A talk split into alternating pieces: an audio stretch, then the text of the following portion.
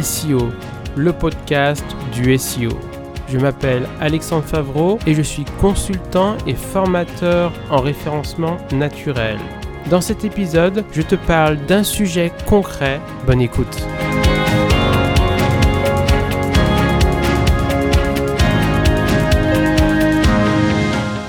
Dans cet épisode, je vais te parler de netlinking. Dans les épisodes précédents, j'ai pu parler d'optimisation du code et d'optimisation du contenu. Et là, je te parle de netlinking. Encore une fois, évidemment, je n'irai pas dans le détail, mais je vais te donner plein d'informations dans cet épisode.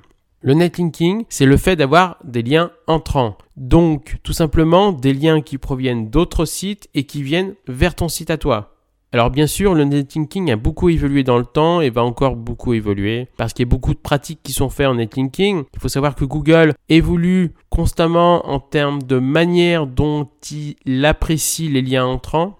Tout simplement parce qu'il y a des pratiques de consultants et d'agences SEO qui font beaucoup de liens pour euh, manipuler Google. Et Google à chaque fois améliore son algorithme de classement pour détecter ses pratiques et pour modifier du coup sa manière de classer. Pourquoi? Tout simplement parce que Google apporte de l'importance au fait qu'il y ait des liens entrants. Ça apporte une certaine crédibilité au contenu tout simplement parce que plus il y a des liens entrants, plus on parle de toi, plus d'autres sites parlent de toi, plus le contenu que tu mets peut paraître crédible et plus du coup, on peut se dire que ce contenu est de qualité. Du coup, tous ceux qui veulent faire du référencement naturel se disent bah, je vais faire en sorte d'avoir un maximum de liens entrants.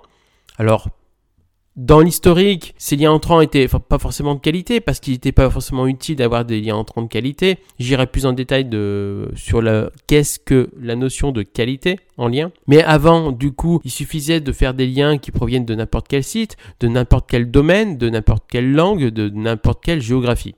Donc ça peut être des liens, par exemple, qui proviennent de sites russes en russe, euh, de, qualité médiocre, évidemment, pour se positionner en France, euh, etc. Évidemment, plus ça va, plus Google détecte un certain nombre de choses et accepte de moins en moins de choses.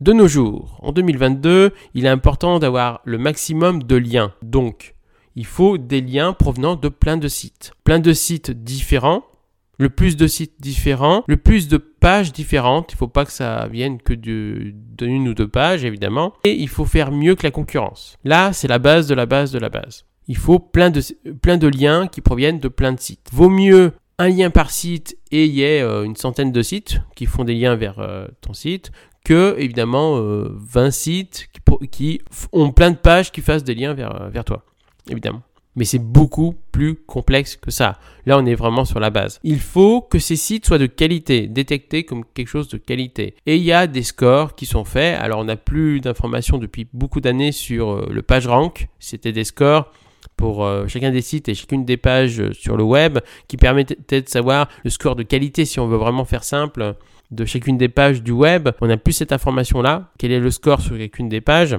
mais si on veut vraiment faire simple, parce que là, euh, je ne vais pas aller dans le détail, c'est vrai qu'on pourrait en parler des heures. Il faut un maximum de liens. Il faut un maximum de liens provenant de sites et de pages qui parlent de ton domaine à toi. Donc on est vraiment sur des liens thématiques, comme on dit, des liens qui sont dans ton domaine. Par exemple, si tu es dans le marketing, il faut au maximum de sites internet qui soient dans la communication et le marketing qui fassent des liens vers toi. Et pareil pour les pages. Ensuite, en termes d'encre des liens, l'encre, c'est quoi? C'est le texte cliquable. Donc c'est tout simplement quand tu vas sur un site, tu cliques sur le texte qui renvoie vers un autre euh, site internet. C'est ce qu'on appelle une encre.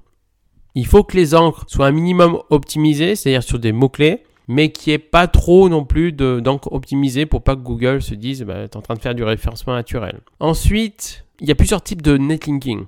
Il y a deux techniques de netlinking. Première technique, le link betting. C'est-à-dire que tu fais sur ton site du contenu de tellement belle qualité que ça va parler de toi sur le web, sur la toile, et du coup, les gens vont naturellement faire des liens sur ton contenu. Par exemple, tu fais une liste des blogueurs dans ton domaine tu fais une liste de une boîte d'outils de tous les outils pertinents dans ton domaine. Tu fais une, étude de marché super qualitative sur ton domaine.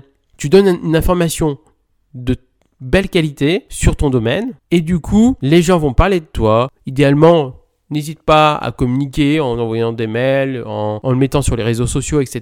Parce que si c'est uniquement sur ton site, c'est compliqué, à part si ça permet d'avoir du référencement. Mais l'idée, c'est que tu as un contenu de qualité, par exemple un lexique de tous les termes techniques dans ton domaine, je sais pas, plein de choses comme ça. Et donc, du coup, les gens vont parler de toi et vont faire un lien vers ton site, notamment, c'est un grand classique, euh, quelqu'un qui a un blog ou qui un blogueur qui cherche des informations et qui se dit, tiens, j'ai trouvé une boîte à outils super intéressante, une entreprise qui fait un lexique super qualitatif, j'ai trouvé une étude de marché super qualitative, j'en parle. Et ensuite, bah, je vous mets le lien vers l'ensemble de l'information l'ensemble des... Et euh, comme ça, il y aura un lien entrant sur, euh, sur, sur ton contenu. C'est pas forcément facile à faire. Il y a aussi le link building. C'est toi-même qui va aller poser un lien, entre guillemets, ou chercher en incitant les gens à poser un lien. Donc, il y a plein de possibilités de link building. Ça peut être par exemple, tu poses un lien dans un article de blog ou tu sollicites les blogueurs ou les, ceux qui ont un blog pour faire un article sur leur blog ou pour leur dire est-ce que vous pouvez pas faire un article sur moi sur, sur votre blog? Et du coup avec un lien évidemment à chaque fois il faut qu'il y ait un lien ou les annuaires les annuaires, c'est toujours pertinent, mais il faut vraiment sélectionner hein, de nos jours. Hein. Les annuaires thématiques, les annuaires euh, généralistes, ou faire des échanges de liens avec des gens que tu connais ou pas, ou des gens que tu peux solliciter ou que tu connais déjà. Et du coup, tu vas dire, bah, je fais un lien vers ton site, tu fais un lien vers mon site. Ou ça peut être un lien à trois. Par exemple, quelqu'un qui a deux sites, tu fais un lien vers un site de cette personne. Et lui fait via l'autre site un lien vers ton site. Ou ça peut être euh, plein d'autres choses. Euh, par exemple, tu es membre d'une association.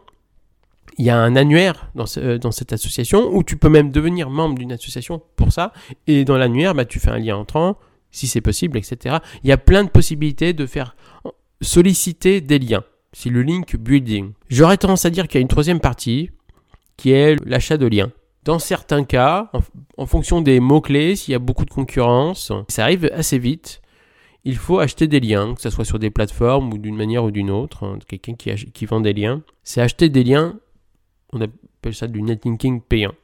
Ça se fait, alors c'est plus en plus réalisé d'ailleurs, et les plateformes de liens d'ailleurs font énormément de communication, de plus en plus de communication et sont présents sur les événements SEO et c'est pas pour rien. Donc voilà, le link betting, tu fais un contenu de qualité sur ton site qui va générer des liens, mais il faut communiquer un, minimum. Hein. Ensuite, le link building, c'est toi qui vas solliciter des sites internet pour qu'ils fassent un lien vers ton site, et aussi le netlinking payant où tu vas solliciter soit des plateformes, soit des gens qui font des, liens pour tu payes le lien entre voilà, alors c'est beaucoup plus détaillé le netlinking, mais voilà, j'ai voulu faire un épisode de base sur le netlinking, on pourra en parler des heures.